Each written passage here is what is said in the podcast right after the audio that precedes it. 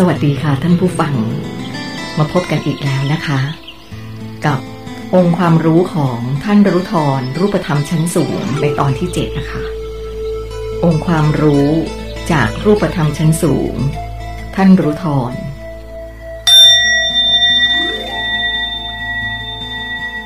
การมอบความรักถือว่าสำคัญมากที่สุด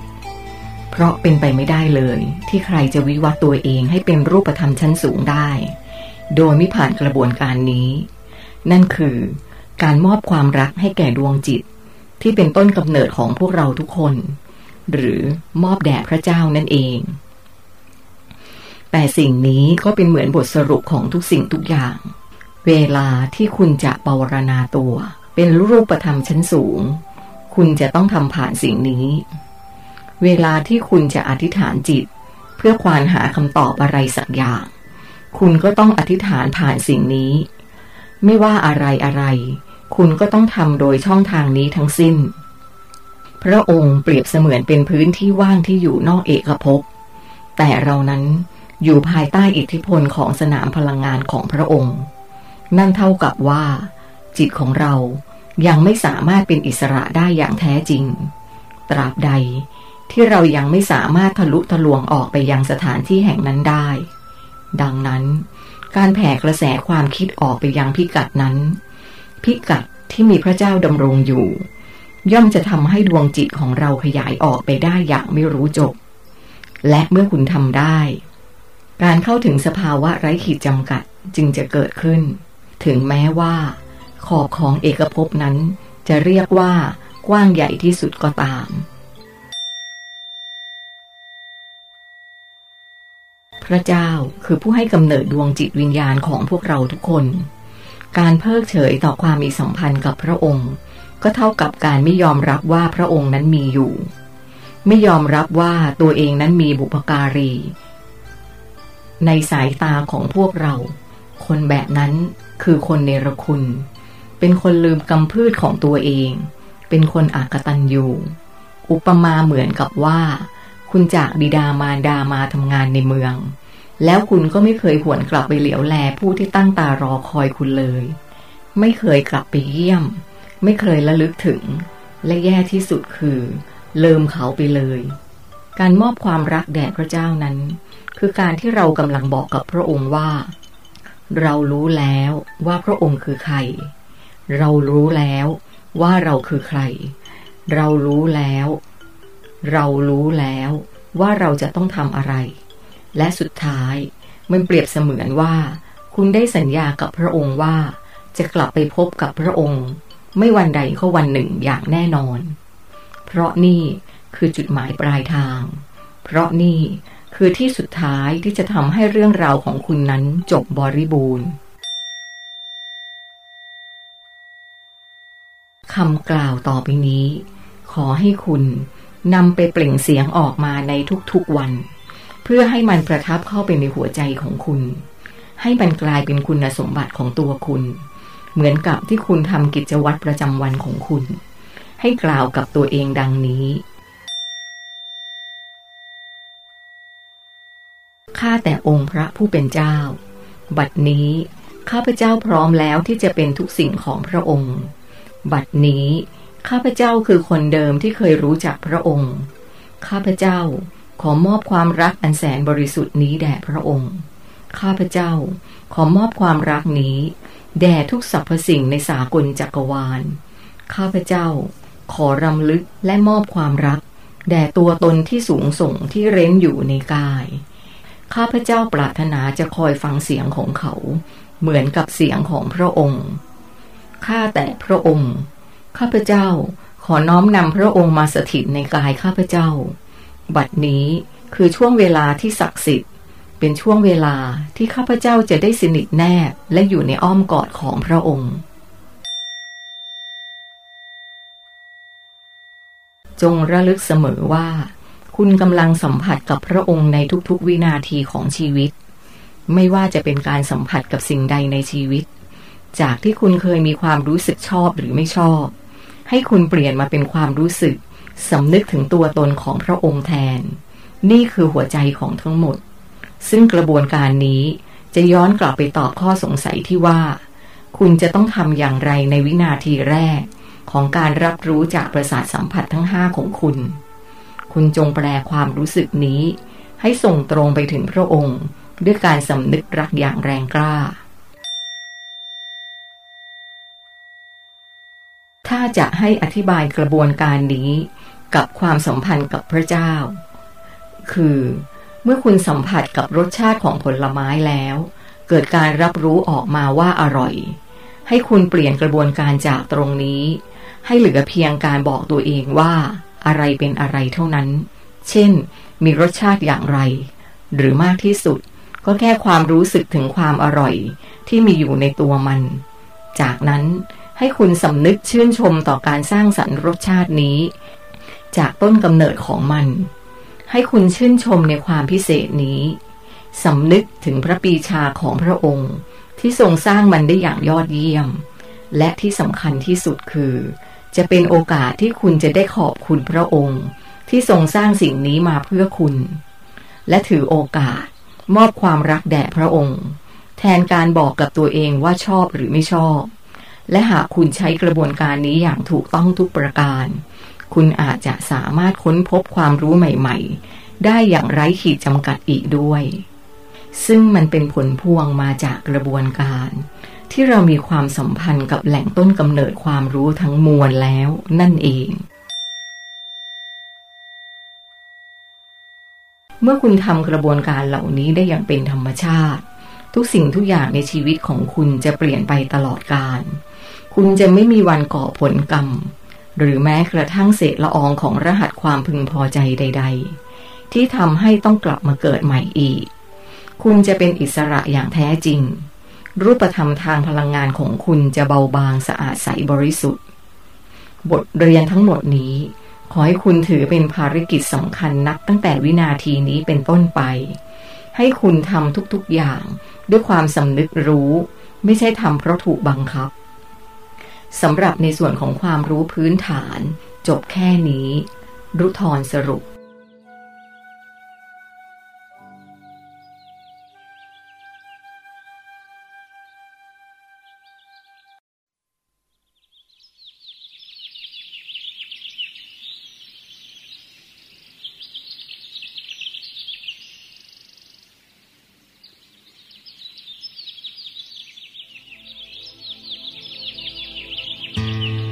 สวัสดีค่ะท่านผู้ฟัง จากนี้นะคะจะเป็นองค์ความรู้จากรูปธรรมชั้นสูง ท่านรู้ทรในตอนที่ 8 นะคะ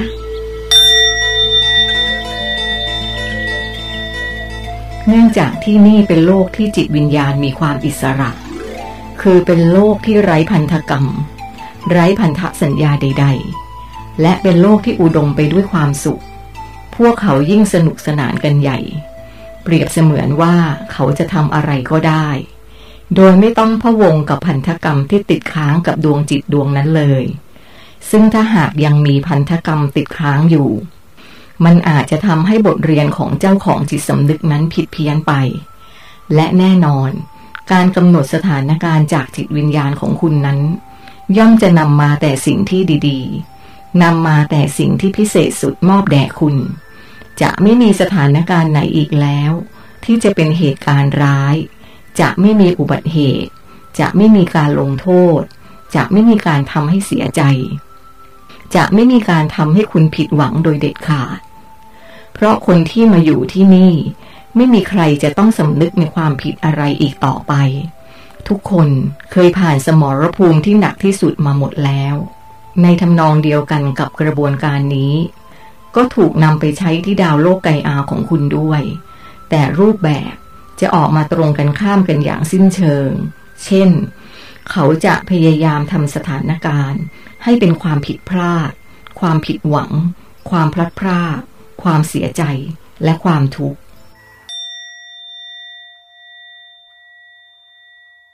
ในโลกที่อุดมด้วยเงื่อนไขเพื่อการยกระดับจิตสำนึก การได้เผชิญกับสถานการณ์ที่ยิ่งมีความยากลำบากเท่าไหร่ ก็ยิ่งเกิดคลื่นความถี่ด้านบวกที่สูงมากเท่านั้น และแน่นอน เมื่อมันยาก มันก็ต้องเกิดความผิดพลาด เช่น ตัดสินใจผิดทำผิด ทีนี้เมื่อเกิดเป็นความผิดแล้ว จิตวิญญาณของคุณก็ต้องทำหน้าที่พาตัวคุณ ไปรับผลของการกระทำต่างๆ เหล่านั้นอีก ซึ่งมันก็จะเป็นเรื่องที่ยาก และซับซ้อนอยู่พอสมควร ที่จะสร้างสถานการณ์ในทำนองเดียวกัน ให้กลับมาเกิดกับตัวคุณอีกครั้ง เพื่อทำให้คุณสำนึกว่าตัวเองเคยทำแบบนี้กับคนอื่น และหากเกิดกับตัวเองบ้างจะรู้สึกอย่างไร ส่วนที่คุณไม่เข้าใจว่าเป็นไปได้อย่างไร ที่ทำด้วยความรักนั้น คุณต้องทำความเข้าใจก่อนว่า ความรักที่จิตวิญญาณมีให้กับตัวคุณนั้นมากแค่ไหน ซึ่งถ้าจะอธิบายให้เห็นภาพ คงต้องเปรียบเทียบกับความรักระหว่างพ่อแม่ที่มีให้ลูกอีกเช่นเคย เพราะมันเป็นตัวอย่างความรักบริสุทธิ์ แบบเดียวที่พวกคุณเคยมีประสบการณ์ พ่อแม่จะไม่ทำโทษคุณด้วยความชิงชัง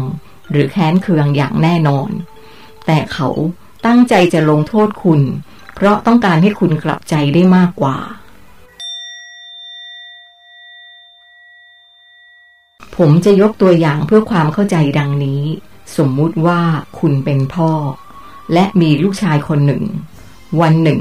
คุณเกิดจับได้ว่าเขาแอบขโมยเงินของคุณ แบบมีหลักฐานคาหนังคาเขา คุณคิดว่า คุณจะทำอย่างไรกับเขา รุทรถาม ลงโทษเพื่อไม่ให้เขาทำอีกครับ ทิมตอบแต่เมื่อคุณลงโทษเขาแล้ว และเขาก็สัญญากับคุณว่าจะไม่ทำอีก แต่สุดท้าย คุณก็ยังคงเห็นว่าเขาแอบขโมยเงินคุณซ้ำแล้วซ้ำอีก คุณจะทำอย่างไร ก็ลงโทษอีกครับ ทิมตอบก็ในเมื่อลงโทษมันใช้ไม่ได้ผล คุณยังจะใช้วิธีการเดิมๆอยู่อีกหรือครับ อืม นั่นสิ แล้วต้องทำอย่างไรครับ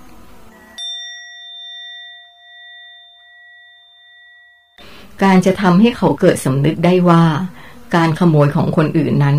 มันไม่ดีอย่างไร คุณจะต้องให้เขามีประสบการณ์การถูกขโมยดูบ้าง ดังนั้น พ่อที่รักลูก มุ่งหวังอยากให้ลูกเป็นคนดี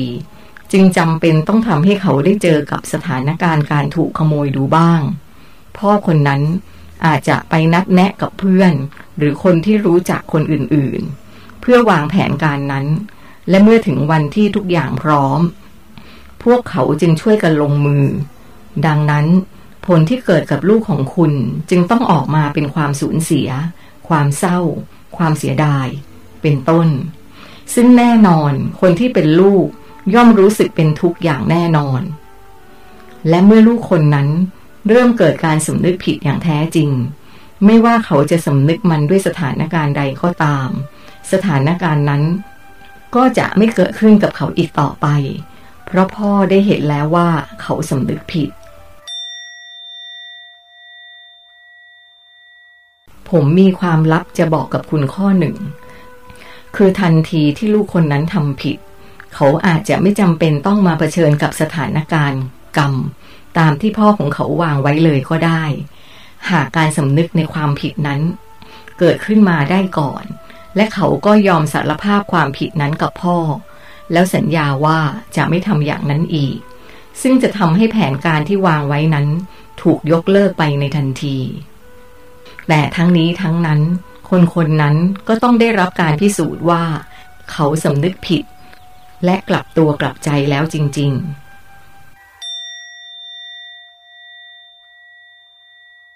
การพิสูจน์คือเขาต้องเจอกับสถานการณ์ล่อใจ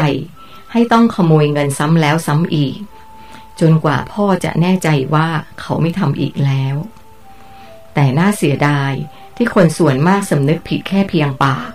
เมื่อเขาเจอกับสถานการณ์แห่งการพิสูจน์ตัวเอง เขาก็มักจะกลับไปทำผิดอีก และแผนการต่างๆ ก็จะต้องถูกกลับมาใช้อีกอยู่ดี จากการสมมุติเหตุการณ์นี้ คุณพอจะนึกออกหรือยังว่า จิตวิญญาณของคุณได้ทำอะไรกับพวกคุณ และที่พวกเขาทำนั้นทำเพื่ออะไร ในเหตุการณ์เกือบจะทั้งหมดในชีวิตของพวกคุณ ล้วนแล้วแต่มีจิตวิญญาณของคุณเองเป็นผู้กำหนด และชักนำอยู่เบื้องหลังทั้งสิ้น เหตุการณ์ความสมหวังนี้ จิตวิญญาณของคุณแค่สร้างมันขึ้นมา เพื่อให้คุณได้ลิ้มลองรสชาติว่า ความรู้สึกดีนั้นมันดีขนาดไหนเท่านั้น ถ้าคุณลองสังเกตดีๆ ความสมหวังเหล่านั้นไม่ได้ยั่งยืนอะไรเลย มันเกิดขึ้นเพื่อรอเวลาที่จะได้พบกับความผิดหวังรอบใหม่ มันเป็นเพียงการทำให้มีประสบการณ์ทั้งสองด้านด้วยตัวเองมากกว่า ซึ่งผิดกับที่นี่ทุกอย่างจะเป็นอย่างนั้น ไม่มีการเปลี่ยนแปลงตลอดไป ในโลกของคุณเรียกสถานการณ์ที่สมหวังนี้ว่า ผลละบุญ ซึ่งเหมือนกับการได้รับรางวัลแบบชั่วคราวเท่านั้น ยังไม่ใช่การรับแบบถาวร เพราะเขารู้ดีว่าจิตสำนึกของทุกคนบนโลก ยังมีผลกรรมต้องชำระกันอีกมากมาย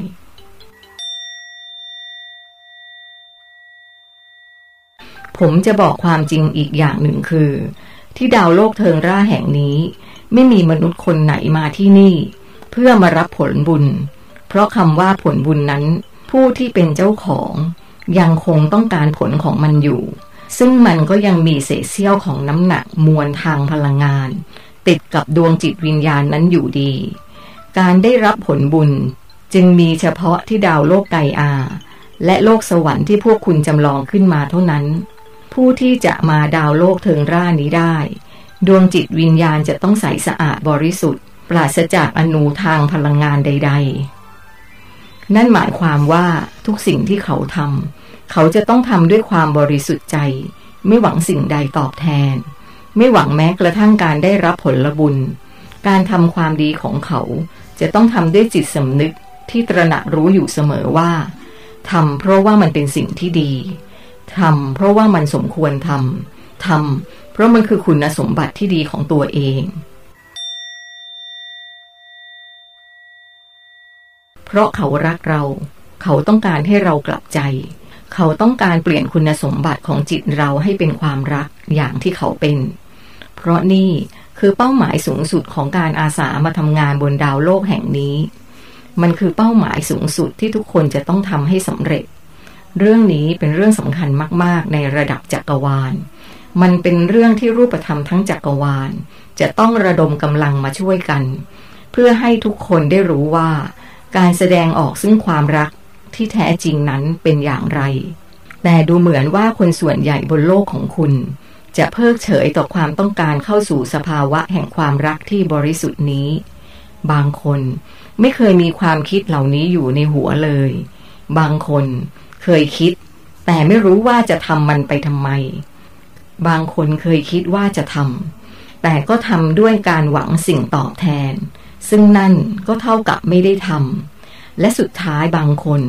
รู้ว่ามีกระบวนการนี้อยู่ และก็กำลังพยายามหาหนทางที่ถูกต้องอยู่ แต่ก็น่าเสียดายที่พวกเขาถูกกรอบการปฏิบัติตามวิถีทางของศาสนา มาบิดเบือนไม่ให้เข้าถึงสาระสำคัญนี้ไป ดูเหมือนว่ากระบวนการทุกอย่าง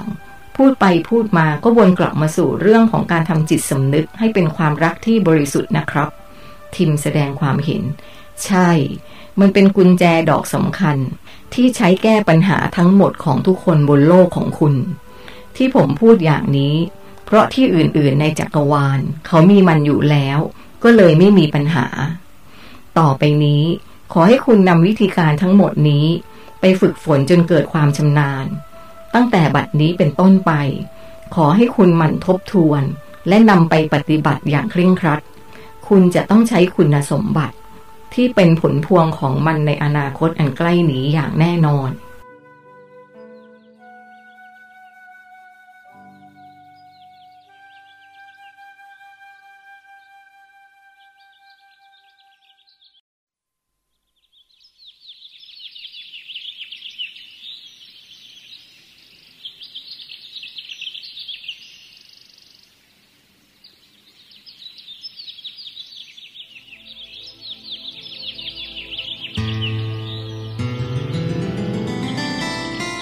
วัสดีค่ะ คุณผู้ฟัง เรามาถึง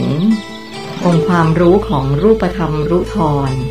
ตอนที่เก้ากันแล้วนะคะ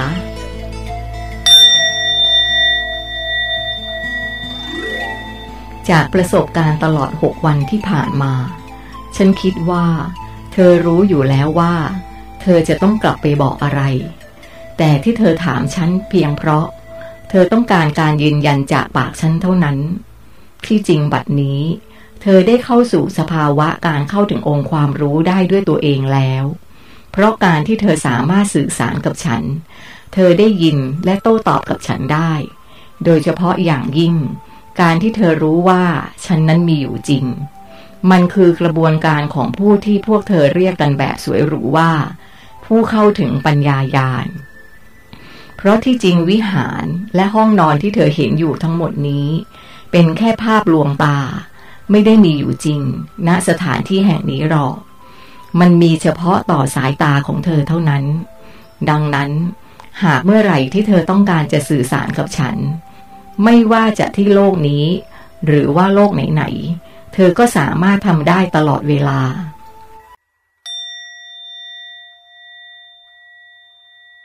ที่ผ่านมาเธอเปรียบเสมือนคนที่เคยเป็นโรคร้ายชนิดหนึ่ง ที่น่าตกใจก็คือ เมื่อเธอหันไปทางไหน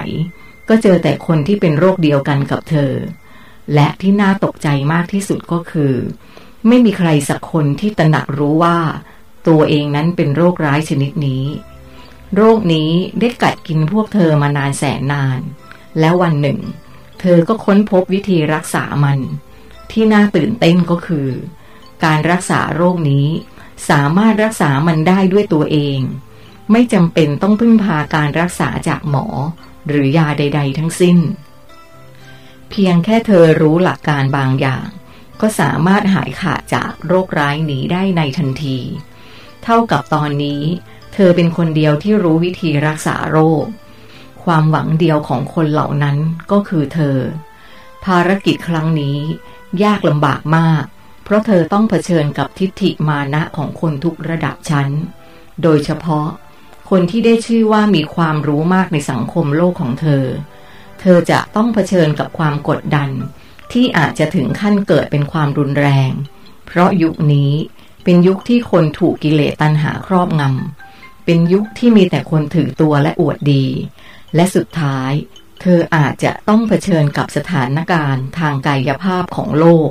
ที่เข้าขั้นวิกฤต โลกของเธอกำลังสั่นสะเทือนอย่างหนัก เพราะภัยพิบัติที่เกิดขึ้นรอบด้าน ภัยอันตรายทุกอย่างจะรุมเร้าเธออย่างที่ไม่เคยเจอมาก่อนในชีวิต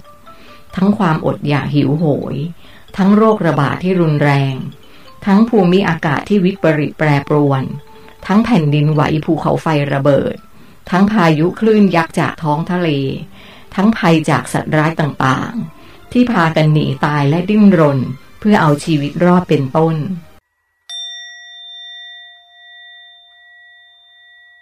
เธอไม่ต้องห่วง ฉันจะอยู่เคียงข้างเธอตลอดเวลา และก็จะมีเหล่ารูปธรรมชั้นสูงที่ปฏิบัติงาน ในทางเทคนิคครั้งนี้ คอยช่วยเหลือ และนำพาเธอไปอยู่ในพิกัดที่ปลอดภัยอย่างแน่นอน หรือถ้าหากเธอจำเป็นต้องเผชิญ หรือต้องอยู่ในสถานการณ์ที่เลวร้ายนั้นจริง ๆ เธอและคนอื่นๆที่ตื่นเหมือนกันกับเธอ จะไม่ได้รับผลกระทบใด ๆ ขอให้เธอวางใจ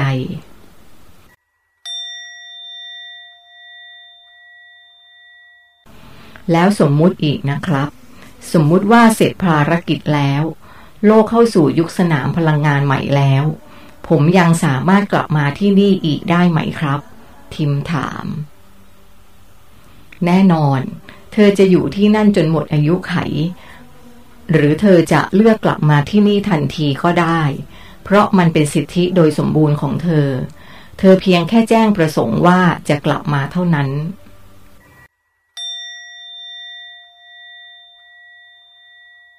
ท่านคิดว่าผมจะสามารถทำภารกิจที่มอบหมายนี้ให้ท่านได้หรือครับ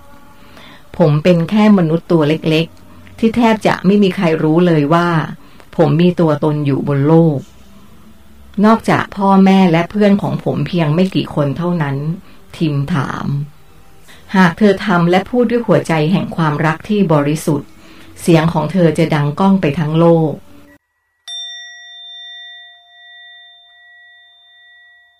แล้วโลกเวลานั้นจะมีสภาพเป็นอย่างไรครับ ทิมถาม ถ้าทุกอย่างเป็นไปตามที่ฉันร้องขอไว้ต่อเธอ และเธอก็สามารถทำหน้าที่ปลุกคนเหล่านั้นให้ตื่นขึ้นมาจากการหลับไหลได้สำเร็จ โลกของเธอจะกลับเข้าสู่โหมดการเริ่มต้นใหม่ทั้งหมด ทุกคนที่เหลือรอดจะมีชีวิตในแบบที่เธอเรียกว่า โลกอุดมคติ โลกใหม่นี้จะไม่มีประเทศ ไม่มีศาสนา ไม่มีทหาร ไม่มีกฎหมาย ไม่มีนักการเมือง ไม่มีผู้ก่อการร้าย ไม่มีการเอารัดเอาเปรียบ โลกของเธอจะมีแต่สันติสุข จะมีแต่ความรักความปรารถนาดีให้กัน ทุกคนจะช่วยเหลือซึ่งกันและกัน กอดคอกันสร้างสังคมใหม่นี้ขึ้นมา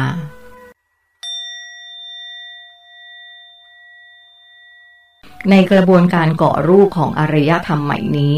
ฉันไม่อาจจะปล่อยให้มันเกิดขึ้นเอง แบบตามมีตามเกิด อย่างเช่นในอดีตที่ผ่านมาได้อีกแล้ว ฉันต้องการผู้ที่จะนำแบบแผนที่ควรจะเป็น ไปสร้างมันขึ้นมาใหม่ และคนคนนั้นจะต้องเป็นผู้ที่รู้แบบแผนเหล่านั้นเป็นอย่างดี โลกที่เธอเห็นอยู่นี้ คือต้นแบบที่จะเกิดขึ้นในอนาคต เขาคนนั้นจะต้องเป็นผู้นำของมวลมนุษยชาติทั้งหมด เขาจะเป็นคนพาทุกคนที่เชื่อเขาข้ามผ่านภัยอันตรายในช่วงเวลา แห่งการเปลี่ยนแปลงครั้งใหญ่นี้ เขาจะเป็นเหมือนคนในอดีตที่เธอเรียกเขาว่าศาสดา เดี๋ยวเดี๋ยวเดี๋ยวครับ ที่ท่านพูดมาทั้งหมดนี้ ท่านคงไม่ได้หมายถึงผมใช่ไหมครับ ใช่และไม่ใช่ ถ้าเธอไม่เลือกก็ไม่ใช่ แต่ถ้าเธอเลือกก็ใช่ คือถ้าผมเลือก แต่ผมไม่ได้ต้องการเป็นผู้นำอะไรอย่างที่ท่านบอกล่ะครับ ไม่มีทางเป็นอย่างนั้นได้ ผมมีความประสงค์เพียงแค่ต้องการไปปลุกคนอื่นๆ ให้ตื่นขึ้น จากการหลับตามที่ท่านบอกเท่านั้น ผมไม่อยากเป็นอย่างอื่นนี่ครับ เธออย่าวิตกไปเลย ความประสงค์ที่เธอมีนั่นแหละ คือเครื่องบ่งชี้ว่าเธอคือใคร มันจะยิ่งใหญ่หรือเล็กน้อยไม่ใช่สาระสำคัญ มันสำคัญที่เจตจำนงของเธอ ศาสดาในอดีตของเธอ ก็ไม่มีใคร ต้องการเป็นแบบที่ว่านี้สักคนเหมือนกัน แต่เขาเป็น เพราะสิ่งที่เขาเป็น ไม่ใช่เขาเป็น เพราะเขาอยากเป็น นี่เธอเลือกแล้วใช่ไหมเออเออผมคิดว่าทั้งหมดที่ท่านพูดมา มันก็เหมือนกับเป็นการบังคับ ให้ผมต้องเลือกอยู่แล้วไม่ใช่หรือครับ นี่คือการร้องขอจากพระเจ้า ผมไม่คิดว่าจะมีใครสักกี่คนในจักรวาล ที่ได้รับโอกาสเช่นนี้ ผมว่าภารกิจนี้ มันสำคัญที่สุดในชีวิตเล็กๆ อย่างผม ถ้ามันเป็นความประสงค์ของท่าน และท่านก็เห็นว่าผมเหมาะสม ผมก็ไม่อาจที่จะปฏิเสธครับ ฉันจะถือว่าสิ่งที่เธอพูดนี้ คือการตอบตกลงนะ ใช่ครับ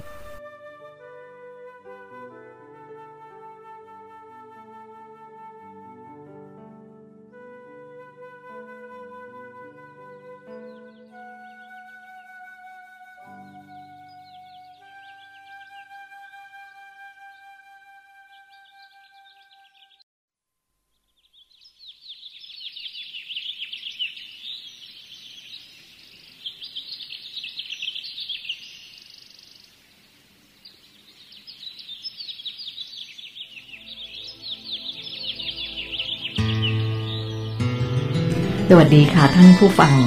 จากนี้นะคะ จะเป็นองค์ความรู้จากรูปธรรมชั้นสูง ท่านรู้ทอนค่ะ ตอนนี้เข้ามาถึงตอนที่สิบแล้วนะคะ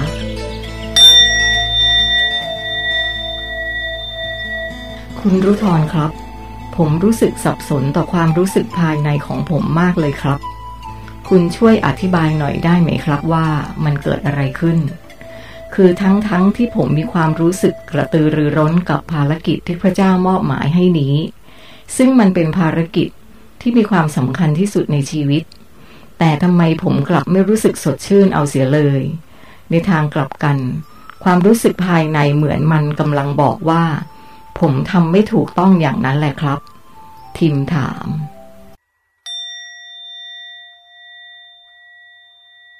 ความรู้สึกผิด และความอาลัยอาวรณ์ของจิตสำนึกของคุณ ที่มีต่อโคฮารุภรรยาของคุณกำลังทำให้พลังการขับเคลื่อนร่างกายของคุณ เกิดการต่อต้านอย่างรุนแรง การต่อต้านนี้เกิดขึ้นจากความลิงโลดของดวงจิตวิญญาณ ที่จะได้ทำในสิ่งที่มีคุณค่า ที่ถูกฉุดรั้งจากจิตสำนึก ที่มันมีอำนาจทางกายภาพมากกว่า แต่กลับแพ้พ่ายให้กับจิตวิญญาณที่มีอำนาจน้อยกว่า ผลก็คือ ร่างกายของคุณจะแสดงอาการรั้งรั้งถ่วงถ่วง ไม่อยากให้เดิน ไม่อยากให้คุณดำเนินการใด ๆ ต่อไปในชีวิต นี่คือความพยายามเฮือกสุดท้าย ก่อนที่มันจะยอมแพ้ต่อความมุ่งมั่นของคุณ มันยังคงสะกิดดึงรั้ง และทำทุกวิถีทางเท่าที่มันจะทำได้ รู้ทอนเสริม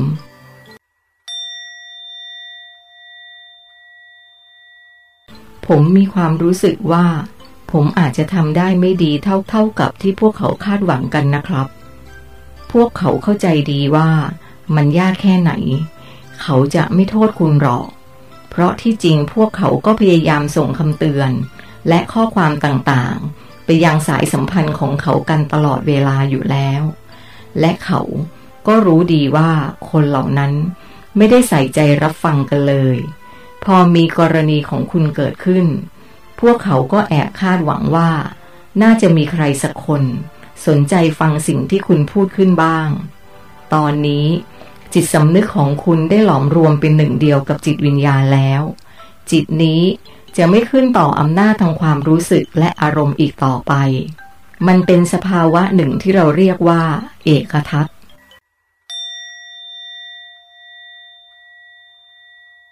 นี่คือกระบวนการวิวัฒไปอีกขั้นหนึ่ง ที่คุณสามารถเป็นตัวของตัวเอง โดยไม่ตกอยู่ภายใต้อำนาจของความรู้สึก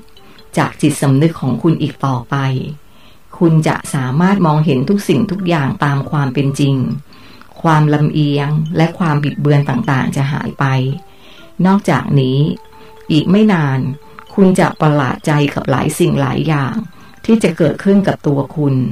แต่อย่าได้วิตกไปเลย ทุกอย่างเป็นแค่ผลพวงของกระบวนการหลอมรวมดวงจิตทั้งสองนี้เข้าด้วยกันเท่านั้น กระบวนการนี้เกิดขึ้นจากการที่คุณปวารณาตัวเป็นตัวแทนของพระองค์ แต่มันไม่ได้เกิดจากการประทาน หรือมอบให้จากพระองค์นะ อย่าเพิ่งเข้าใจผิด มันเกิดขึ้นจากตัวคุณเอง ตัวคุณที่เป็นดวงจิตวิญญาณ จากแต่เดิมที่จิตสำนึกของคุณ เป็นผู้มีอำนาจที่สุดในการขับเคลื่อนร่างกาย ซึ่งตามกฎมันก็ต้องเป็นอย่างนั้น เพราะจะต้องใช้มันเพื่อการดำรงชีพ ส่วนจิตวิญญาณ ที่มีสถานะเป็นเจ้าของร่างกาย แต่ไร้ซึ่งพลังอำนาจทางร่างกาย เพราะยกอำนาจทั้งหมดให้กับจิตสำนึกไปหมดแล้ว และเมื่อเช้านี้ ตอนที่คุณสื่อสารกับพระเจ้าในนามของจิตสำนึก และคุณก็ยอมรับที่จะทำทุกสิ่งตามที่พระองค์ประสงค์ ซึ่งความประสงค์ต่างๆ เหล่านั้น คือความประสงค์ของจิตวิญญาณของคุณด้วย มันเป็นความประสงค์ที่จะสร้างคุณค่าให้เกิดขึ้นกับตัวเขา คือจิตวิญญาณ และในขณะเดียวกัน มันก็เป็นความประสงค์ของจิตสำนึกของคุณด้วย วินาทีนั้นเอง ที่ทุกอย่างได้สั่นสะเทือนเป็นคลื่นความถี่เดียวกัน เท่ากับ จิตสำนึกของคุณเป็นหนึ่งเดียวกับจิตวิญญาณแล้ว และเหนือสิ่งอื่นใด มันได้สั่นสะเทือนเป็นหนึ่งเดียวกับพระเจ้าด้วย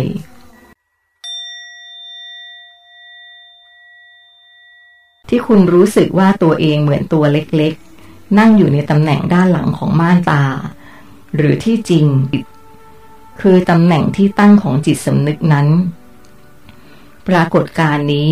เป็นผลลัพธ์ที่แสดงให้คุณเห็นว่า เกิดการหลอมรวมเป็นหนึ่งเดียวกันแล้ว มันคือการอนุญาตให้จิตวิญญาณมามีส่วนร่วมคิดร่วมตัดสินใจในการกระทำใด ๆ ของชีวิต และที่ผมบอกว่า อีกไม่นานจะมีปรากฏการอะไรต่อมีอะไรเกิดขึ้นกับคุณนั้น มันก็เป็นผลพวงจากกระบวนการนี้ทั้งสิ้น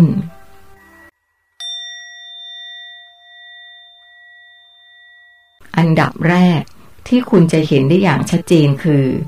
คุณจะสามารถเปิดใช้กลไกของสมองซีขวาได้อย่างง่ายดาย หรือถ้าพูดอีกอย่างหนึ่งคือ การเปิดใช้ปัญญายาณนนั่นเอง ต่อไปนี้ หากคุณสงสัยสิ่งใด คุณก็สามารถค้นพบคำตอบได้ทันที แต่ในช่วงแรก คุณอาจจะยังลังเลอยู่บ้างว่า มันจริงหรือไม่จริง ใช่หรือไม่ใช่ แต่ถ้าคุณมีโอกาสฝึกใช้ทักษะนี้ไปเรื่อยๆ จนชำนาญคุณจะค้นพบว่า สมองของคุณสามารถทำงานได้อย่างไร้ขีดจำกัด มันจะพลั่งพลูความรู้ได้อย่างมากมายมหาศาล เกินกว่าที่คุณจะคาดคิด คุณจะแปลกใจกับทุกๆ เรื่องที่ออกมาจากคุณ จนคุณอาจจะเกิดคำถามว่าทำไมคนอื่นๆ เขาถึงไม่เป็นกัน ไม่ใช่เรื่องแปลกเลย เพราะพวกเขายังใช้แค่กลไกการสัมผัสทั้งห้าที่เป็นทางกายภาพ กับอีกหนึ่งอย่าง ที่เป็นนกลไกทางจิตสำนึก คือจิตหยาบที่อยู่บนพื้นฐานของความรู้สึกและอารมณ์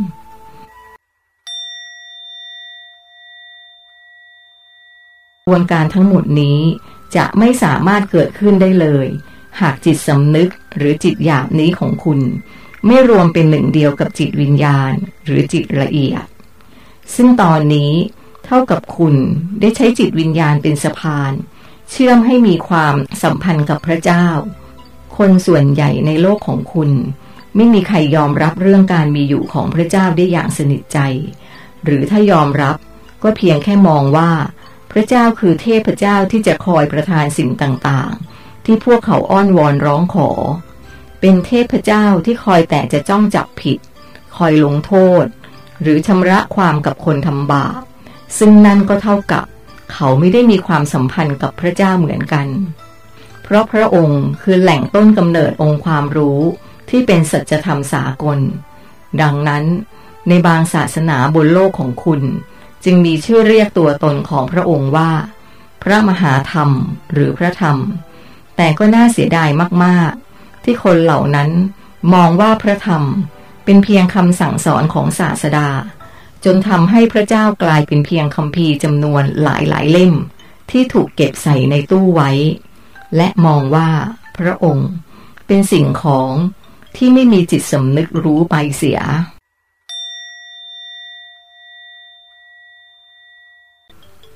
พระเจ้า พระผู้สร้าง พระธรรม พระมหาธรรม หรือแม้กระทั่งจะเรียกพระองค์ว่าธรรมชาติก็ยังได้ เนื่องจากพระองค์มีบทบาทที่หลากหลาย มีความเป็นทุกสิ่งทุกอย่าง ดังนั้น ไม่ว่าใครจะตีความว่าพระองค์เป็นอย่างไร หากพิจารณาที่เนื้อแท้ของพระองค์แล้ว ทุกๆนิยามก็ล้วนแล้วแต่หมายถึง สิ่งเดียวกันทั้งสิ้น ไม่มีสิ่งใดในจักรวาล ที่จะมีค่ามากไปกว่าดวงจิตอีกแล้ว เพราะดวงจิตคือส่วนหนึ่งของพระเจ้า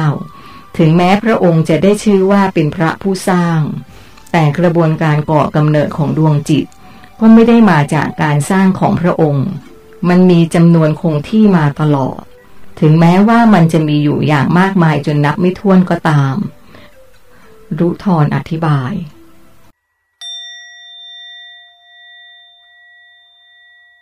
พระเจ้ารักดวงจิตที่แบ่งออกมาจากพระองค์ทุกๆดวง พระองค์ไม่อาจจะหลงลืมแม้สักดวงเดียว ไม่ว่าดวงจิตดวงนั้น จะซุกซ่อนอยู่ที่มุมไหนของจักรวาล พระองค์ก็สามารถรู้ได้หมด เพราะมันคือตัวตนของพระองค์ ดวงจิตทุกดวงจะมีคุณสมบัติอยู่อย่างหนึ่งที่เหมือนกันคือ จะไม่มีวันแตกสลายหรือหายไปไหนอย่างเด็ดขาด ถ้าดวงจิตดวงใดเกิดแตกสลายหรือหายไปแบบไร้ตัวตน จักรวาลทั้งจักรวาลก็จะหายไปด้วยในทันที เขาอธิบายต่อ เพราะดวงจิตทุกดวงคือส่วนหนึ่งของพระองค์ และเป็นตัวตนแก่นแท้ของพระองค์ แต่เธอไม่ต้องห่วงหรอกนะ จักรวาลไม่มีทางหายไปไหน เช่นเดียวกับที่ดวงจิตก็ไม่มีวันหายไปไหนเช่นกัน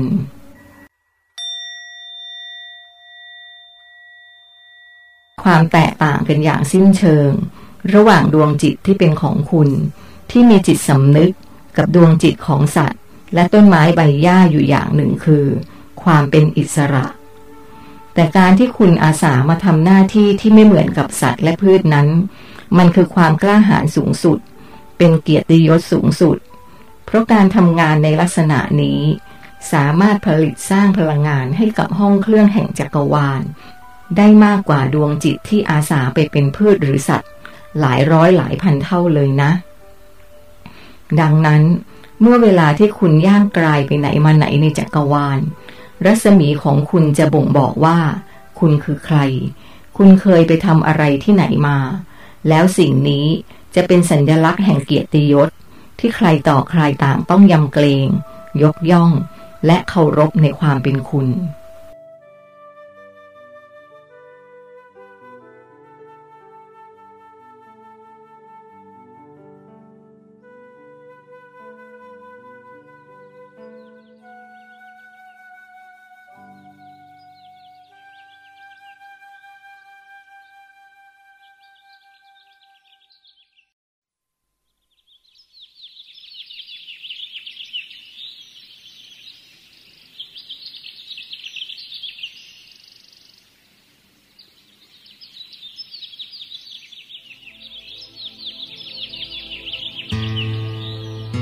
วัสดีค่ะ ท่านผู้ฟัง พบกันอีกแล้วนะคะ ตอนนี้นะคะ จะเป็นตอนที่จะเป็นองค์ความรู้ของรูปธรรมชั้นสูง ท่านรุทรค่ะ ตอนนี้เป็นตอนที่ 11 แล้วนะคะ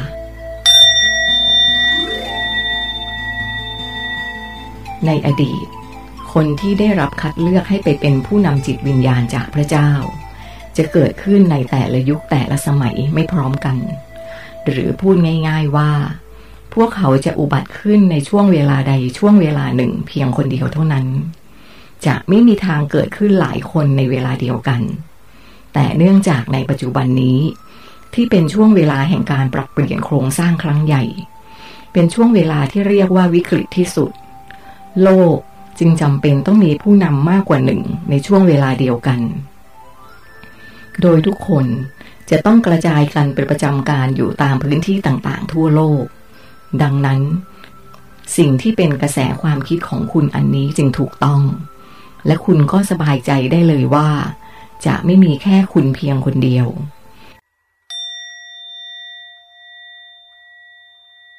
ขณะนี้ พระเจ้าได้กำลังร้องขอต่อใครก็ตามที่ได้ยินเสียงของพระองค์ ให้เป็นตัวแทนของพระองค์ ให้เขาเป็นเสมือนพระโอษฐ์ เป็นพระหัตถ์เป็นพระเนตรของพระองค์ ซึ่งถ้าเขาคนนั้นถ่อมใจลง ยอมนำเสียงที่ได้ยินนั้นออกมาแสดง เขาคนนั้นก็จะได้รับสิทธิพิเศษ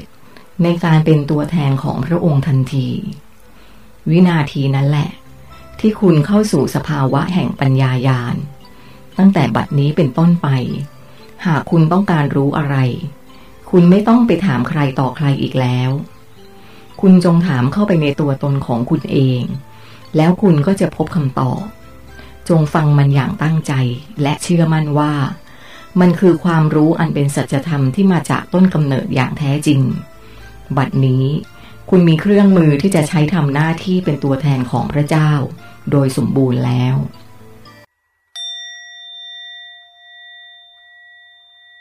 คือตอนนี้ เมื่อใครคนใดคนหนึ่งตื่นขึ้นจากการหลับไหล ไม่ว่าจะด้วยการเลือกตัวเองเหมือนอย่างที่คุณเป็นอยู่ตอนนี้ หรือ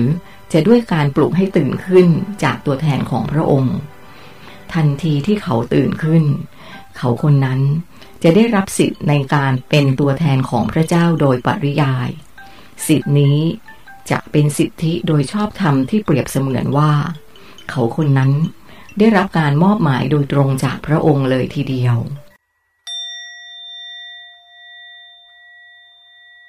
คุณอาจจะรู้สึกแปลกใจ หากมีใครสักคนที่อยู่รอบข้างคุณ สามารถทำความเข้าใจสัจธรรมที่คุณกล่าวกับเขาได้อย่างรวดเร็ว จนเขานั้นได้ชื่อว่าเป็นผู้ตื่นได้อย่างสมบูรณ์ แล้วก็นำมันไปบอกใครต่อใครได้อย่างถูกต้องไม่ผิดเพี้ยน นั่นเป็นผลพวงจากการปรับโครงสร้าง ทางสนามแม่เหล็กที่ตอนนี้ เริ่มส่งผลต่อคนบนโลกของคุณบ้างแล้ว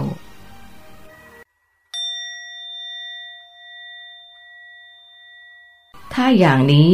เราก็มีโอกาสปลุกคนให้ตื่นได้ง่ายและเร็วขึ้นสิครับ ทิมแสดงความเห็น ใช่ จะเริ่มมีบางคนที่ระแคะระคายเกี่ยวกับสิ่งต่างๆ ที่เกิดขึ้น รอบตัวเขา เช่น การสามารถทำความเข้าใจสัจธรรมบางอย่าง การเกิดความคิดผุดขึ้นอย่างที่คุณเคยบอก และพอเขาได้ยินสิ่งที่คุณพูด เขาก็สามารถเชื่อมโยงทำความเข้าใจได้ทันที แต่มันไม่ได้เป็นกับทุกคนนะครับ รุทรกล่าวสรุปตอนท้าย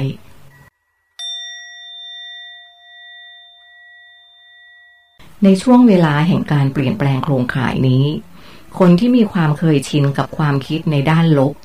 เป็นคนโกรธง่าย เป็นคนที่ตัดสินทุกอย่างด้วยอารมณ์และความรู้สึก เขาคนนั้นจะกลายเป็นคนที่มีความยับยั้งชั่งใจได้น้อยลงเป็นสองเท่า สังเกตง่าย ๆว่า คนบนโลกของคุณในช่วงเวลานี้ บางคนสามารถทำสิ่งที่เลวร้ายที่สุดได้ง่ายมาก ๆ ถึงแม้ว่า สาเหตุของมันจะเล็กน้อยแค่ไหนก็ตาม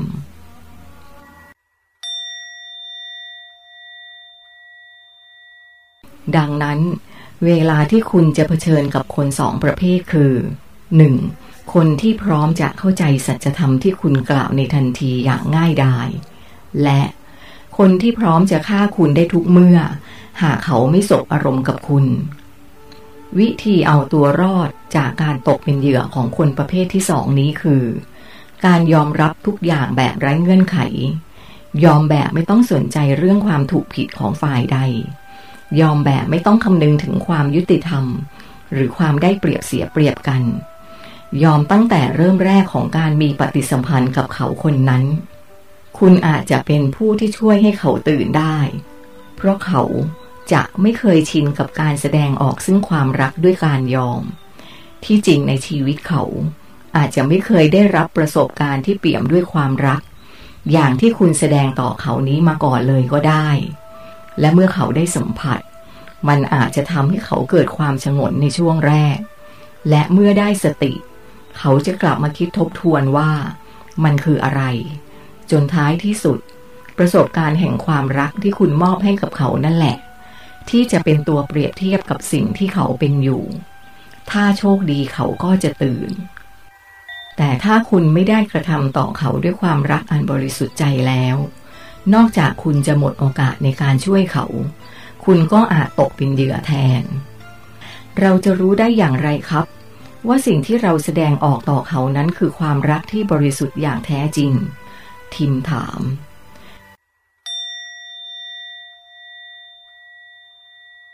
ทุกครั้งที่คุณตัดสินใจจะพูดอะไร หรือทำสิ่งใดกับใคร ขอให้คุณเปรียบเทียบค่าในหัวใจของคุณดูก่อนว่า มีสิ่งไหนมากกว่ากัน ระหว่างความรักความปรารถนาดี กับความต้องการเอาชนะ เมื่อไหร่ที่คุณมีความต้องการเอาชนะมากกว่าความรัก ขอให้คุณคิดทบทวนก่อนว่า สมควรพูด สมควรกระทำสิ่งนั้นหรือไม่ ความต้องการเอาชนะ คือปรากฏการณ์ของความมีตัวตน อีโก้ของคุณ บางครั้งคุณอาจจะเข้าใจสับสน และใช้ความรักมาเป็นข้ออ้าง เพื่อการเอาชนะทับซ้อนเข้าไปอีกทีก็ได้ การใช้ความต้องการเอาชนะนำหน้าความรักหมายถึง การที่คุณพยายามทำให้เขายอมคุณ ไม่ว่าจะยอมด้วยเรื่องอะไร ยอมแพ้ ยอมเชื่อ ยอมฟัง ยอมรับ ยอมปรับ ยอมเปลี่ยนเป็นต้น ซึ่งการยอมทั้งหลายเหล่านี้ ถ้ามันไม่ได้เกิดขึ้นจากความรักที่คุณมีต่อเขาจริง ๆ แล้วล่ะก็ มันก็เป็นเพียงความต้องการมีอำนาจเหนือ ต่อการยอมรับเหล่านั้นเท่านั้น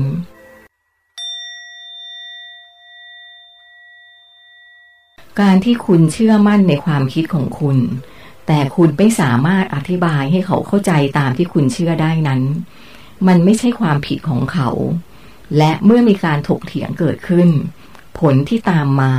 จึงกลายเป็นความขัดแย้งและแบ่งแยก คนที่แบ่งแยกคือตัวคุณเอง คุณได้แบ่งเขาเป็นคนที่เชื่อกับคนที่ไม่เชื่อออกจากกัน ซึ่งการที่คุณเรียกคนที่ไม่เชื่อว่า ไม่เป็นพวกของคุณ วิธีนั้นคุณได้กำจัดเขาออกไปจากตัวคุณ ซึ่งนั่นจะเป็นสิ่งที่ผิดพลาดอย่างมาก คุณต้องเข้าใจว่า สิ่งนี้มันเป็นเพียงปรากฏการชั่วขณะ ที่เขาและคุณต้องการเวลาอีกสักระยะ คุณไม่มีสิทธิ์ตัดสินคนเหล่านั้น ขอให้คุณโปรดระมัดระวังให้ดี เพราะเรื่องนี้เป็นเรื่องที่ละเอียดเหนือกว่าการเอาชนะแบบพื้นฐานทั่วไป มันคือการพยายามเอาชนะต่อความเชื่อ เช่น เชื่อฉันดีกว่า ของฉันถูกต้องกว่า ซึ่งถ้าตรงนี้ คุณไม่ได้ใช้ความรักเป็นตัวนำ มันจะกลับไปลงเอยที่การเอาชนะแบบพื้นฐาน หรือแบบที่พวกคุณเคยชินกัน นั่นคือการสร้างอำนาจเหนือด้วยรูปลักษณ์ภายนอกเช่น ต้องทำให้ยิ่งใหญ่กว่าทำให้มีมากกว่าทำให้ดูดีกว่าทำให้สวยกว่า หรือแม้กระทั่ง การพยายามทำให้ดูน่าเลื่อมใสกว่า ซึ่งสิ่งเหล่านี้เป็นเพียงแค่เปลือกนอก มันไม่ใช่อำนาจที่แท้จริง อำนาจที่แท้จริงคือความรักเท่านั้น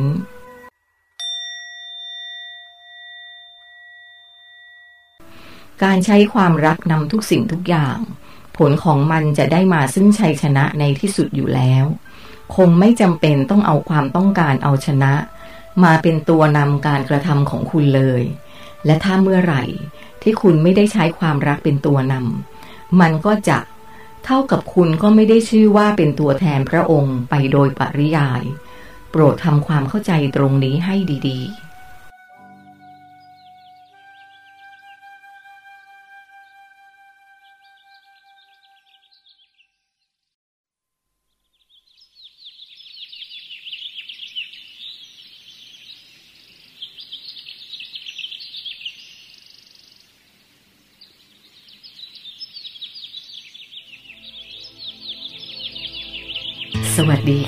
คุณผู้ฟัง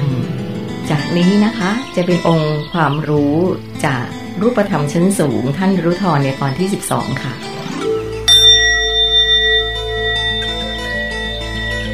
การวางใจในพระองค์ คือการทำตามสิ่งที่พระองค์ประสงค์ด้วยความมุ่งมั่นและกล้าหาญนั่นเท่ากับคุณได้วางใจในแผนการของพระองค์ว่า มันจะต้องสำเร็จตามนั้น ยกเว้นว่าคุณจะเปลี่ยนใจ การเปลี่ยนแผนอาจจะเกิดขึ้นได้จากสองกรณีคือ คุณจงใจเปลี่ยนมันด้วยจิตสำนึกของคุณเอง กับด้วยการขาดทักษะ หรือจากความประมาทเลอเล่อซึ่งทั้งสองกรณีสามารถเกิดขึ้นได้ตลอดเวลากับมนุษย์ คุณยังสามารถเปลี่ยนมันได้ตลอดเวลา ตราบใดที่มันยังไม่เกิดขึ้น และนี่เป็นสาเหตุว่าทำไมทุกอย่างบนโลกของคุณจึงเกิดความโกลาหลวุ่นวาย เพราะทุกคนไม่ทำตามแผนการ เพราะทุกคนขาดสติ เพราะทุกคนประมาทเลอเล่อและที่สำคัญที่สุดคือ ทุกคนทำตามอารมณ์ความรู้สึกของจิตสำนึก มากกว่าจะทำในสิ่งที่ควรจะทำ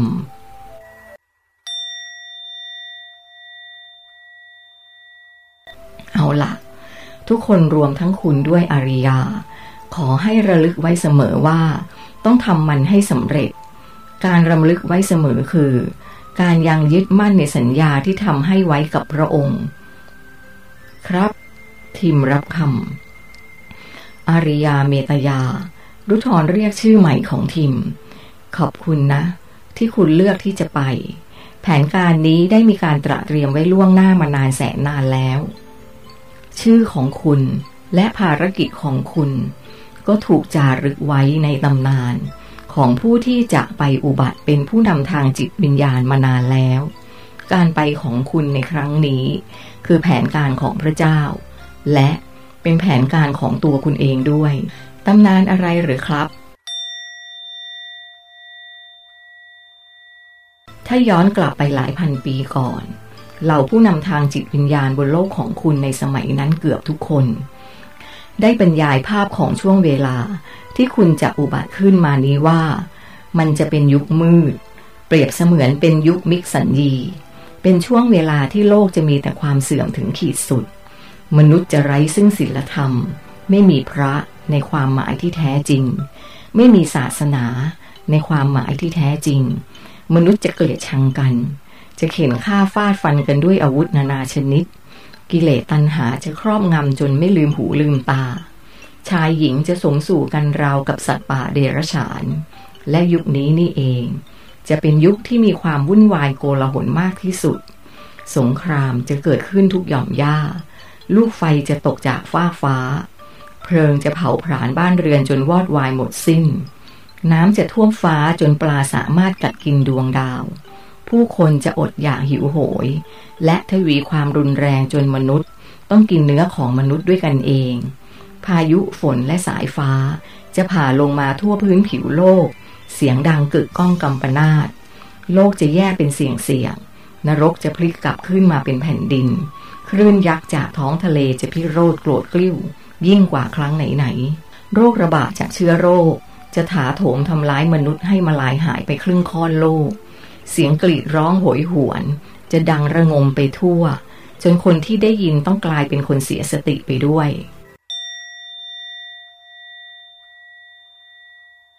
เขาจะอุบัติขึ้นมาท่ามกลางภัยพิบัติเหล่านั้น เขาคือผู้ที่จะมาปลดปล่อย เขาคือผู้ที่จะมาประกาศสัจธรรมสูงสุด เขาเป็นผู้ที่จะมาปลุกมนุษย์ให้ตื่นขึ้นจากการหลับไหล เขาจะนำพาผู้คนไปสร้างโลกใหม่ โลกที่มีแต่ความสุข โลกที่มีแต่ความรัก ทุกคนจะมองคนอื่นเป็นเหมือนพี่น้อง โลกที่จะไม่มีความอดอยากหิวโหยอีกต่อไป ชื่อของเขาได้ถูกบันทึกไว้ในคัมภีร์โบราณของชาวยิว ซึ่งเป็นคัมภีร์ที่ว่าด้วยการมาของเมสิอาโดยพระเจ้าได้ตรัสผ่านตัวแทนของพระองค์ในสมัยนั้นว่า จงรอคอยเมสิอะเขาจะมาปลดปล่อยพวกเจ้าให้พ้นจากการเป็นทาส ชาวยุโรปตะวันออกจนถึงเอเชียกลาง พวกเขาจะรู้จักชื่อนี้ในนาม เมตรยา ซึ่งมีเรื่องเล่าที่คล้ายๆกัน ส่วนพวกที่อยู่ทางฝากตะวันออกไกล ประเทศที่นับถือศาสนาพุทธทั้งหมด จะรู้จักชื่อของเขาในนามว่าสีอริยเมตไตร หรือพระสีอาน ซึ่งทุกๆชื่อล้วนแล้วแต่หมายถึงเขาทั้งสิ้น และเขาคนนั้นก็คือคุณอริยาเมตยา โอ้ ไม่นะ คุณคงล้อผมเล่นใช่ไหมครับ ไม่มีคำว่าล้อเล่นสำหรับฉัน ทุกอย่างจะเป็นไปอย่างที่มันจะต้องเป็น ไม่ใช่ว่าใครเป็นผู้กำหนดให้เป็น สิ่งนี้คือสิ่งที่คุณเคยประกาศไว้ต่อจักรวาลว่าคุณจะเป็นเมื่อนานมาแล้ว อย่าได้กังวลไปเลย มันเป็นเพียงการปรากฏขึ้นตามที่มันจะเป็นเท่านั้น และวันนี้คือวันที่คุณจะได้รู้เสียทีว่า คุณคือใคร คุณต้องยอมรับได้แล้ว ที่ผ่านมาความประหลาดใจต่างๆ ที่ปรากฏแก่คุณนั้น ไม่ว่าจะเป็นเรื่องการได้รับเกียรติสูงสุด การได้รับการต้อนรับอย่างสูงสุดนั้น คุณคงต้องอนุญาตให้สิ่งต่างๆ เหล่านี้เข้าไปเป็นตัวตนของคุณได้แล้ว อย่าปฏิเสธมันอีกเลย โอ้พระเจ้า ผมไม่อยากเชื่อเลยว่าผมจะเป็นเขาคนนั้น ทีมอุทานถึงพระเจ้าออกมาอีกครั้งด้วยความตื้นตันปนความประหลาดใจที่สุดในชีวิต และครั้งนี้มันเป็นคำอุทานที่ตระหนักรู้อย่างเต็มเปี่ยม ถึงแผนการของพระองค์ ขอบคุณพระเจ้า ทิมนึกในใจ คุณรุทรครับ ผมรู้จักชื่อของเขาคนนี้ดีครับ เพราะผมเคยได้ยินมาตั้งแต่เกิด แต่ผมบอกตามตรงนะครับว่า ผมมีความรู้เกี่ยวกับตำนานของเขาน้อยมาก คุณจะกรุณาเล่าให้ผมฟังหน่อยได้ไหมครับ เมสิอะ เมตรยาสีอริยเมตรัยหรือพระสีอาน เป็นชื่อที่ปรากฏในตำนานของทุกๆศาสนาโบราณ ถ้าคุณสังเกตดีๆ การออกเสียงของชื่อเหล่านั้น จะมีความใกล้เคียงกับชื่อที่แท้จริงของคุณมาก เช่น เมซิอะ เมตรยา ก็คือเมตยา หรืออริยสีอาน คืออาริยานั่นเอง พวกเขาจะรู้ชื่อของคุณในนามของผู้ที่จะมาประกาศสัจธรรมใหม่ เพื่อให้เกิดสันติสุขขึ้นบนโลก แต่การมาของคุณนั้นจะพิเศษกว่าใครๆ คือคุณ จะมาในช่วงเวลาแห่งการปิดยุคพอดี จึงทำให้คุณได้รับงานกล่าวขวัญจากทั่วทั้งจักรวาล เพราะทุกคนรู้ดีว่า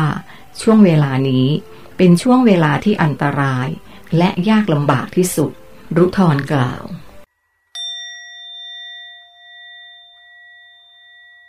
หนึ่งวันของจักรวาลจะเท่ากับ 3,600 ปีของโลกมนุษย์ และหนึ่งยุคของจักรวาล พระเจ้าได้กำหนดให้มีระยะเวลาเท่ากับ 24 วันของจักรวาล หรือเท่ากับ 86,400 ปีของโลกมนุษย์ และตอนนี้เวลาของยุคเก่าได้ผ่านพ้นไปแล้ว ขณะนี้คือช่วงเวลาที่ทุกคน ต่างตั้งตารอการปรากฏตัวของคุณ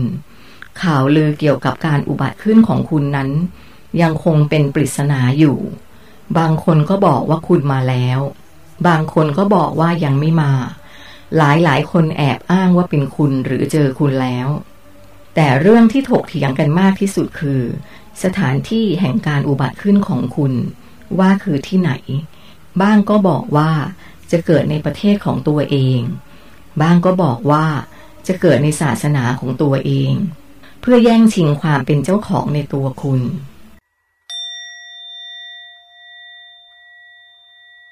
ในอดีต มีชายคนหนึ่งที่มีชื่อออกเสียงว่า ดามูส ได้บอกใบสถานที่แห่งการอุบัติของคุณไว้ ซึ่งมันก็จะเป็นไปตามนั้น เขาเคยทำนายและบันทึกเรื่องราวจากการบอกของพระเจ้า ผ่านอ่างน้ำโลหะไว้หลายเรื่องราว เขามองเห็นภาพอนาคตของโลกจากเงาสะท้อนในน้ำเขาได้จดบันทึกเกี่ยวกับสถานที่แห่งการอุบัติของคุณไว้ว่า มันเป็นเมืองเทวดา และเป็นเมืองที่เคยเป็นทะเลมาก่อน ซึ่งความหมายของคำว่าเทพ ก็คือคำว่าเทวดา ดังนั้นกรุงเทพคือชื่อเมืองเมืองนั้น และที่ตั้งของกรุงเทพก็เคยเป็นทะเลมาก่อน ตรงตามที่ชายคนนั้นบอกทุกประการ นอกจากนั้น เขายังบันทึกเกี่ยวกับสถานภาพของคุณอีกว่า คุณจะเป็นเพียงลูกของคนยากจนคนหนึ่งเท่านั้น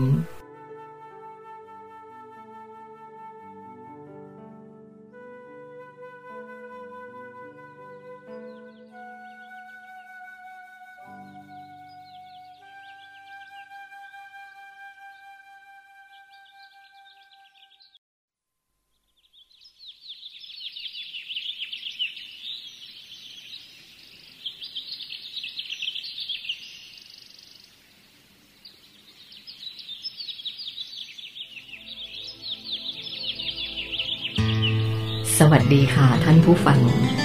ใกล้จบแล้วนะคะ ตอนนี้นะคะ จะเป็นองค์ความรู้จากท่านรู้ทอในตอนที่ 13 แล้วค่ะ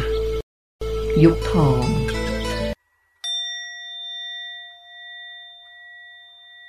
และสิ่งที่พิเศษที่สุดของตำนานความเป็นคุณคือ คุณจะเป็นสัญลักษณ์ของกฤดายุค หรือเรียกอีกอย่างว่า ยุคทอง ยุคที่มีความรุ่งเรืองทางด้านจิตวิญญาณและสารติสุขสูงสุด นั่นหมายความว่า คนเลวคนชั่วจะหมดไป การฆ่าการเบียดเบียนกัน การรังเกียจเดียดฉัน การแบ่งแยกชาติพันธุ์สีผิว การเอารัดเอาเปรียบจะไม่มีอีกต่อไป ความเมตตากรุณาจะมาแทนที่ คนในสังคมทุกคนไม่ว่าจะเด็กผู้ใหญ่สูงอายุ หรือผู้ที่อ่อนแอจะได้รับการดูแลเอาใจใส่ ไม่ถูกทอดทิ้งให้เดียวดาย พืชผลการเกษตรจะอุดมสมบูรณ์ ฝนจะตกต้องตามฤดูกาล ป่าไม้จะเขียวชอุ่ม ปัญหาสิ่งแวดล้อม ปัญหาโลกร้อนจะหมดไป ผู้คนจะมีกินมีใช้ไม่อดอยาก มีที่อยู่อาศัย เครื่องนุ่งห่มอย่างเหลือเฟือ จะไม่มีการแบ่งแยกว่าเป็นคนรวยคนจน ทุกคนจะเท่าเทียมกัน ทุกคนจะมีความรู้ด้านอภิปรัชญา ทุกคนจะรู้หลักการปฏิบัติตน ให้สามารถผ่านบททดสอบต่างๆได้ สามารถสร้างพลังอำนาจแห่งความรักที่โลกต้องการได้ และสามารถกลับคืนสู่แดนสุญญตาได้ เมื่อพวกเขาหมดสิ้นอายุไข ซึ่งอายุของคนในกฤดายุคนี้ จะยืนยาวมากขึ้นเรื่อยๆ โดยอายุเฉลี่ยของคนยุคนี้ ถ้าคิดเป็นอัตราการเพิ่มขึ้น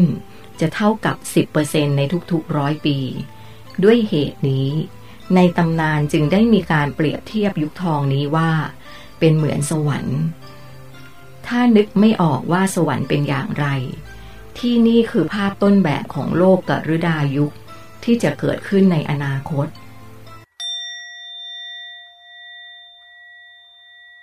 อีกเรื่องหนึ่ง ในตำนานการมาของเมสิอาคือ คุณจะเป็นผู้มาเปิดเผยความลับของสวรรค์ให้ทุกคนได้รู้ความจริง ภาพของสวรรค์ในสายตาของมนุษย์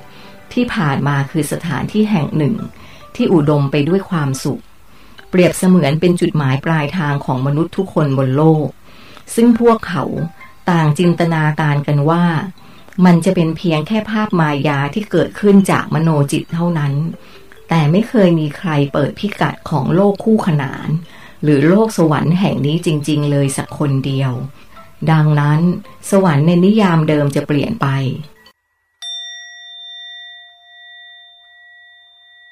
คุณยังมีอีกชื่อหนึ่ง พระจักรพรรดิชื่อนี้ได้มาจากการที่คุณได้รับการยกย่อง ให้เป็นผู้นำพาผู้คนจากยุคสนามพลังงานเก่า ไปเริ่มต้นยุคสนามพลังงานใหม่ ที่จะดำเนินต่อไปในอีก 80,000 ปีข้างหน้า ชื่อนี้ได้มาจากงานที่บุคคลสำคัญสำคัญ ที่เคยเป็นผู้นำทางจิตวิญญาณในอดีต หรือศาสดา ใช้เรียกความเป็นคุณ ชื่อนี้มีความหมายว่า คุณคือผู้นำของผู้นำอีกที เพราะคุณจะเป็นผู้ที่รวมเอาทุกศาสนาไว้เป็นหนึ่งเดียว เพราะคุณจะเป็นคนกล่าวสัจธรรมที่เป็นสากล เพราะคุณจะเป็นผู้ไขความลับของแก่นธรรม ที่ผู้นำของแต่ละศาสนา ในปัจจุบันปกปิดไว้ คุณคือคนเดียวที่กล้าต่อกรกับเหล่าผู้คนที่ใช้ศาสนาเป็นเครื่องมือ ในการสร้างอำนาจให้ตัวเอง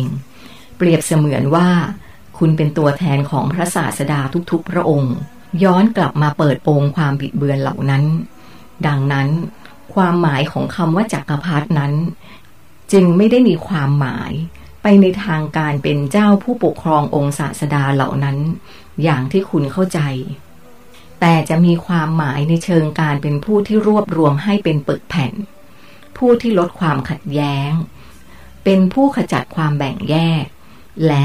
เป็นผู้ที่สถาปนาความเป็นหนึ่งเดียวของมนุษยชาติขึ้นมาใหม่มากกว่า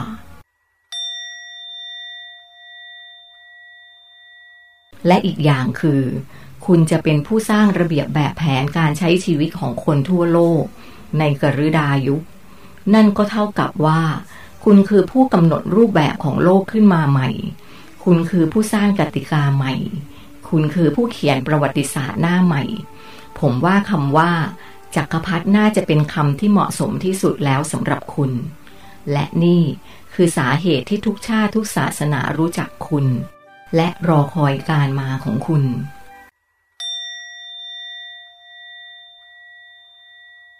มันมีสิ่งหนึ่งที่ตอนนี้คุณจะต้องใช้มัน นั่นคือความวางใจในการเลือกของคุณต่อพระเจ้า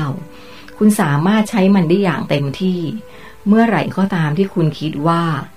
คุณจะทำไม่ได้ ไม่ว่าสิ่งนั้นจะเป็นอะไร ขอให้คุณเชื่อมั่นในสิ่งที่คุณเลือก มันคือการที่คุณบอกกับตัวเองว่า คุณจะทำได้ คุณไม่ต้องกังวลว่าจะทำมันได้อย่างไร จิตวิญญาณของคุณจะเป็นผู้จัดสรรให้เอง เพราะสิ่งนี้นี่เองที่แบ่งมนุษย์ทั่วไปออกจากมนุษย์ที่เป็นมหาบุรุษ มนุษย์ทั่วๆไป จะหยุดตัวเองอยู่กับความเป็นไปได้จากความสามารถของตัวเอง ความเป็นไปได้ด้วยตรรกกะที่เป็นเหตุเป็นผล ด้วยการวางแผน หากเขาพบว่าไม่น่าจะเป็นไปได้ เขาก็จะล้มเลิก หรือ หันไปหาสิ่งที่พอจะเป็นไปได้ทันที ส่วนมหาบุรุษจะเชื่อว่าสามารถทำได้ทุกสิ่ง แม้กระทั่งสิ่งที่เรียกว่าปาฏิหาริย์มนุษย์ทั่ว ๆ ไปไม่สามารถทำปาฏิหาริย์ให้เกิดขึ้นได้ เพราะเขาไม่เชื่อว่าเขาทำได้ ทักษะในเรื่องนี้เป็นทักษะพื้นฐานของรูปธรรมชั้นสูง คุณจะปลดเปลื้องความเคยชินทั้งปวง ให้กองไว้กับพื้นเสีย และจงนำเครื่องแบบชุดใหม่ที่สง่างามยิ่งกว่า ขึ้นมาสวมใส่ เครื่องแบบของความเป็นมหาจักรพรรดิเครื่องแบบที่จะทำให้คุณมองเห็นทุกสิ่งทุกอย่างตามความเป็นจริง มองเห็นทุกสิ่งทุกอย่างด้วยพลังอำนาจของรูปธรรมแห่งจักรวาล บัดนี้ คุณคือคนที่ได้รับพระพรจากพระเจ้า บัดนี้ ไม่มีสิ่งใดที่คุณต้องกลัวอีกต่อไป ภารกิจของคุณไม่ใช่การมาไต่ถาม หาสัจธรรมอีกต่อไป หน้าที่ของคุณคือ เป็นผู้กล่าวสัจธรรม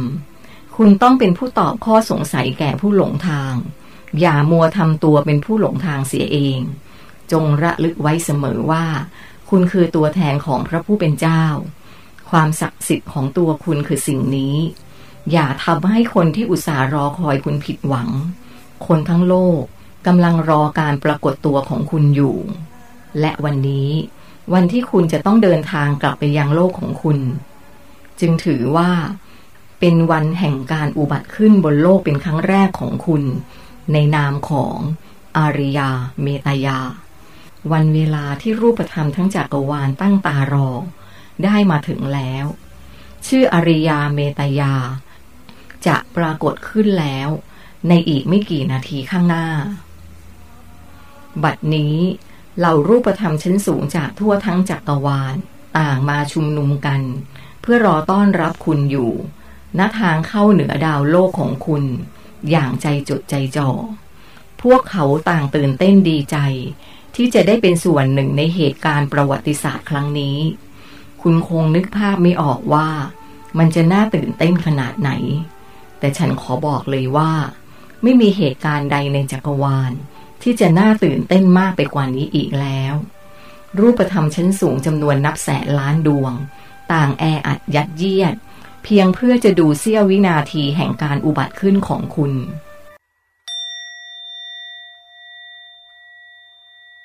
ผมบอกตามตรงนะ ขนาดผมเองที่เปรียบเสมือนเป็นผู้ปกครองจักรวาลส่วนกลางแห่งนี้ ยังอดที่จะปราบปื้มไปกับอุบัติขึ้นของคุณในครั้งนี้ไม่ได้ ไปเถอะอริยาเมตยา ทุกอย่างพร้อมแล้ว เครื่องแบบของคุณพร้อมแล้ว อาวุธของคุณก็พร้อมแล้ว คนทั้งโลกกำลังรอคุณอยู่ ขอบคุณครับท่านรุทรแล้วผมจะกลับมาพบกับคุณอีกครั้งนะครับ ทิมพูด ลาก่อน ฉันจะรอคุณเช่นกัน